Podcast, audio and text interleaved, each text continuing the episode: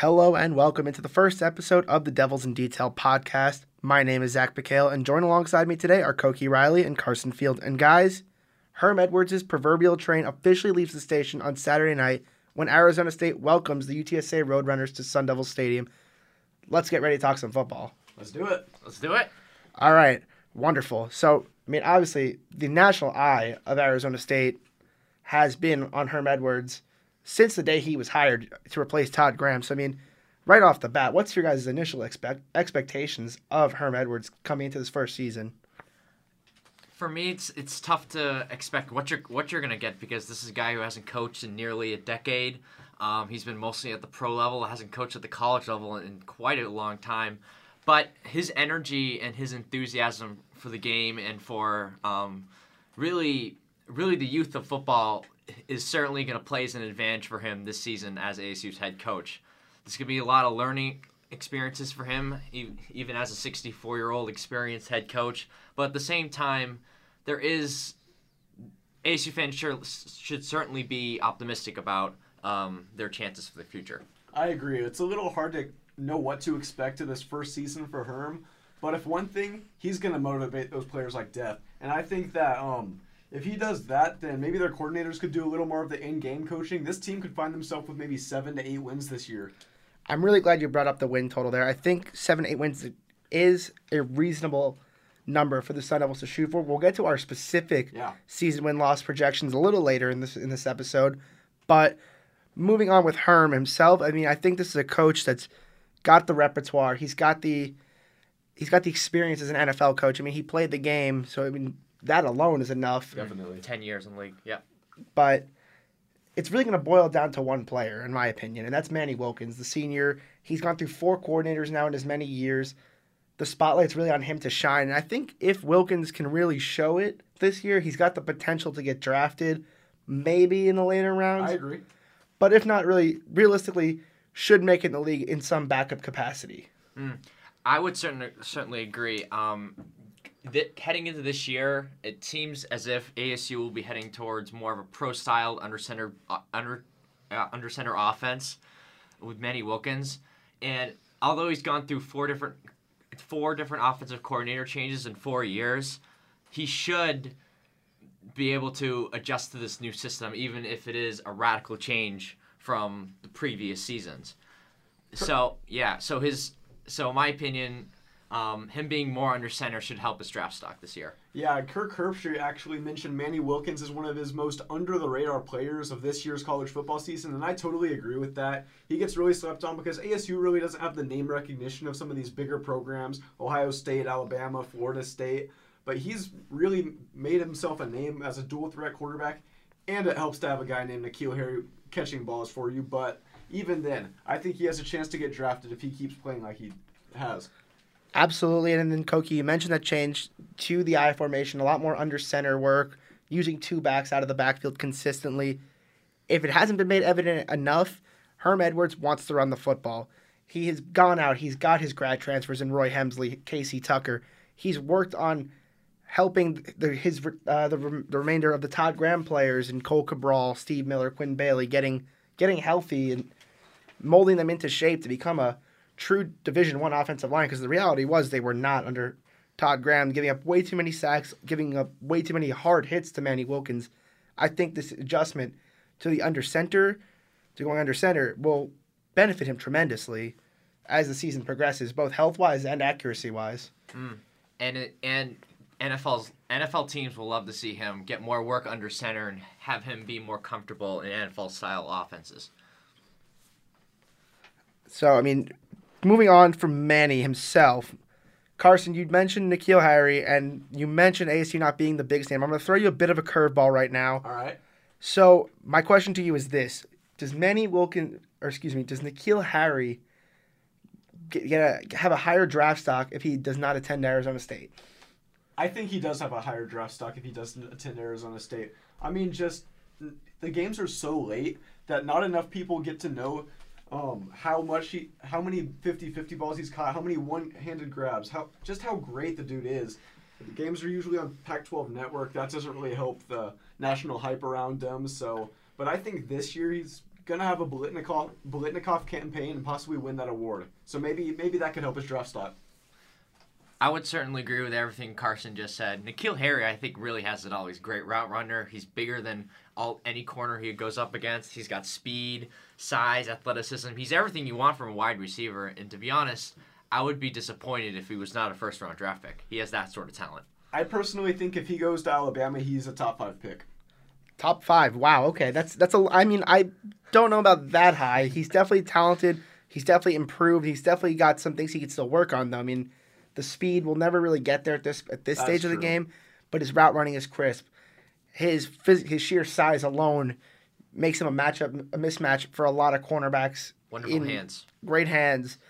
I mean, it's just really going to come down to speed and fatigue. But if I think if those are two things that scouts eventually overlook, that's something that he could that his that his size and his numbers could could make up for as the season wears on.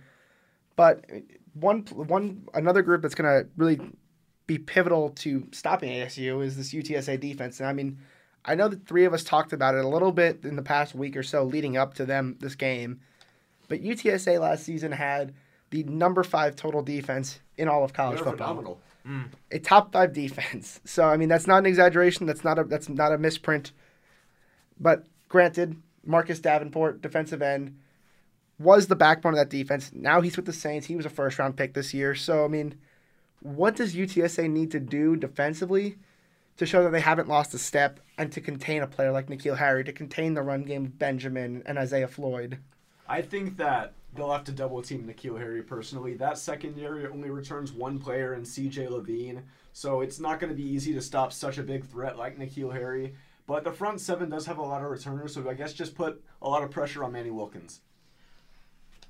For for me, the Road Runners are going to need to be able to stop the ASU running attack. Last they've lost four of their top six tacklers from season ago, including Marcus Davenport.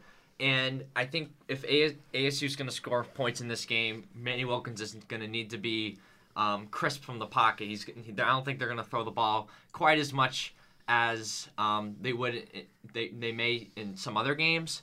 So I look for ASU to really to really run the ball and expose um, the amount of miss miss tackler miss uh, I guess tackling um, prowesses of the um, UTSA defense. football's definitely a game of inches there. So I mean, I could understand where letting other teams make their mistakes and capitalizing could play a big role in this game.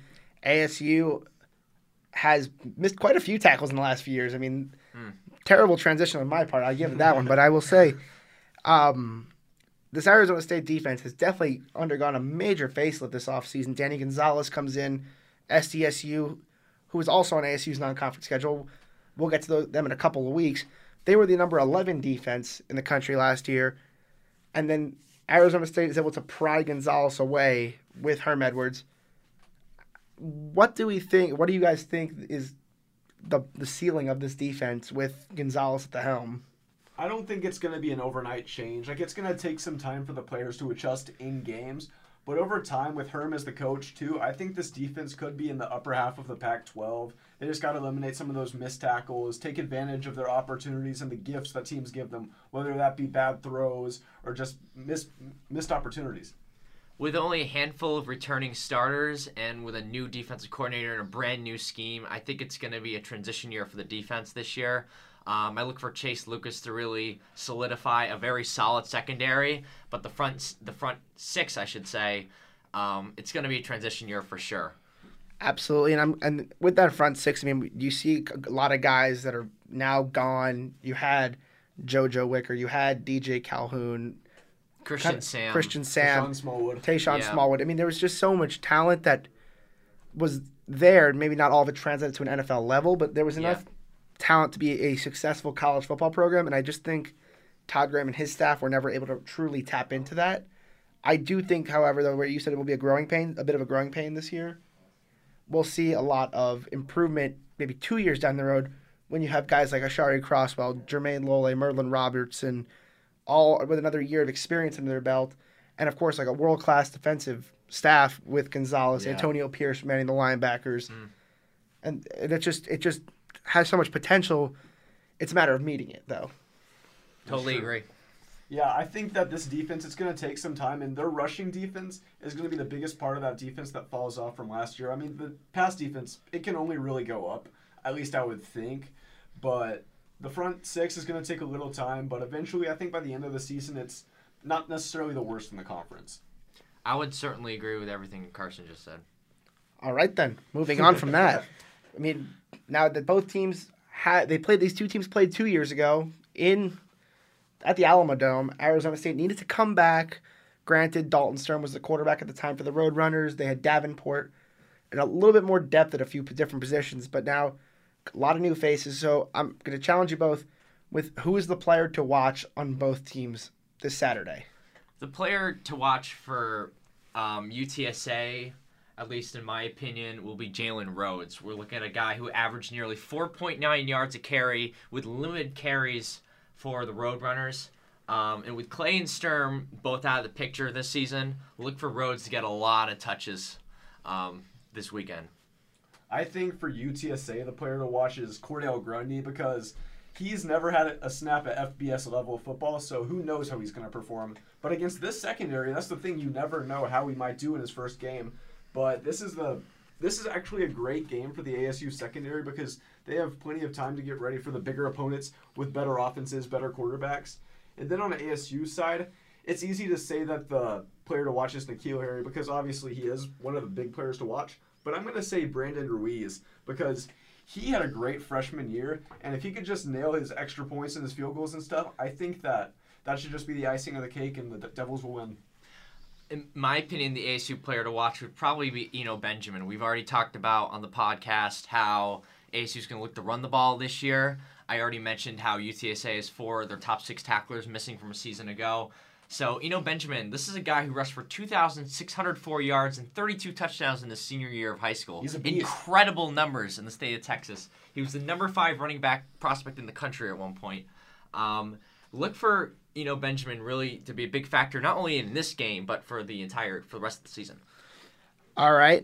So I guess that leaves me last to finish this one up. So I'm going to start off with the UTSA player. I'm going to match you, Carson, with Cordale Grundy.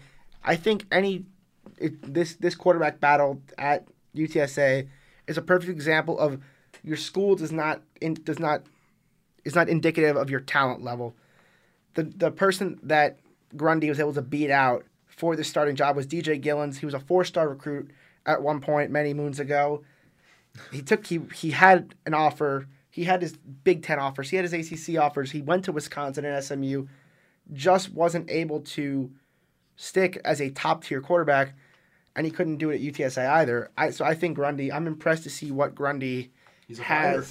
Mm. Exactly, he's a grinder. He's a fighter, and honestly, that's a dangerous type of quarterback for ASU. It's, I, I see a little bit of Sturm in that. The way Dalton Sturm came in at home two years ago against the Sun Devils and really showed up that defense in San Antonio.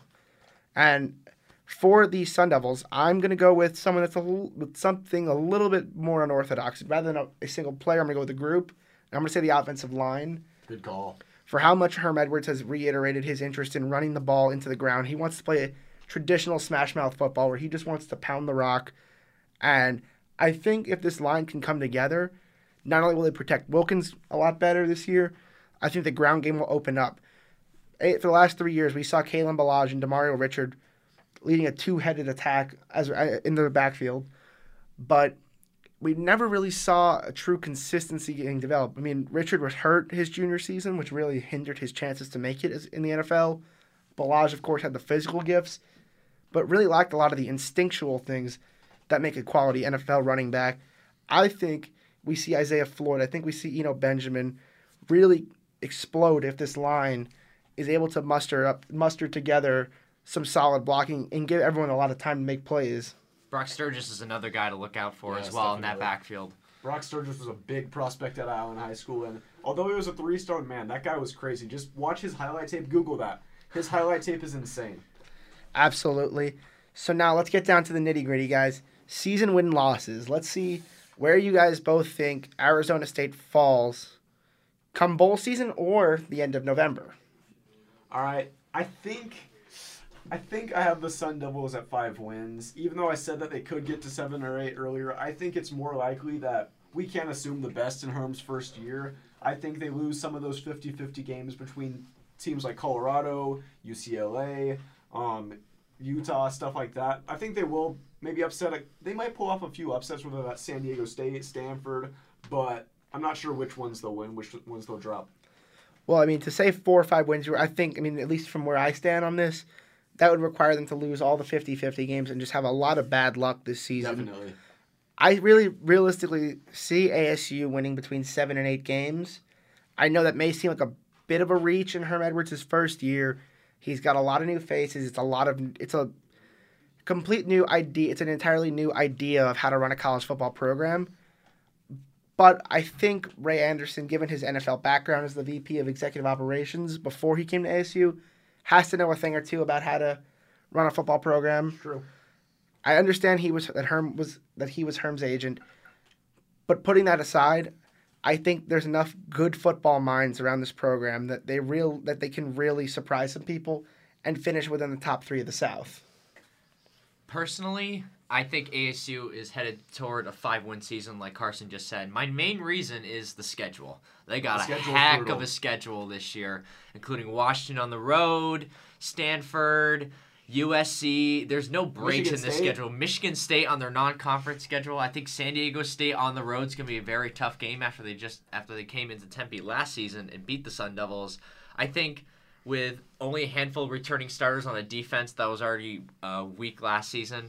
I think it could be. I think it's going to be a transition year this year for the Sun Devils, but next year, look out for ASU to do e- bigger things, in my opinion. We'll have to wait and see. Obviously, 12 weeks of football to be played, but our focus right now is on week one. So, guys, game predictions. Let's hear it. I think I have Arizona State 34, UTSA 16. ASU's going to start off a little sluggish, as they typically do in openers, but eventually in the second half they will pull away, end up winning by double digits. Personally, I think Frank Wilson, the head coach of the Roadrunners, is a very good, very um, very accomplished head coach. So I think UTSA is going to make this a little closer than it should be. I'd say ASU 35, UTSA 21. All right, wow, a little bit of differing opinions. I too have the Sun Devils winning, a little bit larger of a margin. I'm gonna go with 42 to 17. Wow. I think ASU comes out and makes a statement in this first week with Herm Edwards. I think people have been sleeping on the Sun Devils since he was hired, saying that this program was going to be kind of a, a bit of a joke almost, and people slept on it. But I think if there's a, I think if this, I think this staff has way too much potential to implode right away. I agree with that. I don't see them losing by any means. I just think the way they started, even the last two years, like the first halves against Northern Arizona and last year against New Mexico State, both were pretty close at halftime. And of course, they pulled away against Northern Arizona in 2016. Last year was a six-point game, I believe, at the at the end of it. So who knows what to expect from an opener, though. I expect something similar to what we saw last year in the fact that there there was a decent margin of of a lead heading into halftime, but then New Mexico State came back and closed that lead all the way down to six. I don't think it's to go all the way down to six, given how much of a mismatch this game really is. But at the same time, UTSA is no pushover. It's a well coached team that beat Baylor last season. I know Baylor didn't have the best of years last year, but that's still a, a Big 12 school. Now, granted, New Mexico State played against a lot of the Sun Devils' second team in the final quarter and a half of the opener last season. I don't see Herm Edwards as the type that would really be willing to pull his starters. I understand that if it, the score is just absolutely absurd, then it becomes meaningless. And for injury purposes, you don't pull anyone out, or you pull everyone out. Excuse me. But this is a, this seems like the type of coach who just wants to win and make every play count. So I if ASU is piling it on, expect it. Do not. I, I if I'm Herm Edwards, I'm not taking my foot off the gas. I totally agree. This is the same guy who said you play to win the game. Am That's I right? true. So Absolutely. So, I think that just about does it for our first episode, guys. All right, it's a pretty good job. that was, sound, sounds great to me. You know what? There's always room for improvement. The only place you can go is up. That's so, true. Very true. for one last time today, I'm Zach McHale, I'm Co- Carson Field. I'm Koki Riley. and you're listening to the Devils in Detail podcast.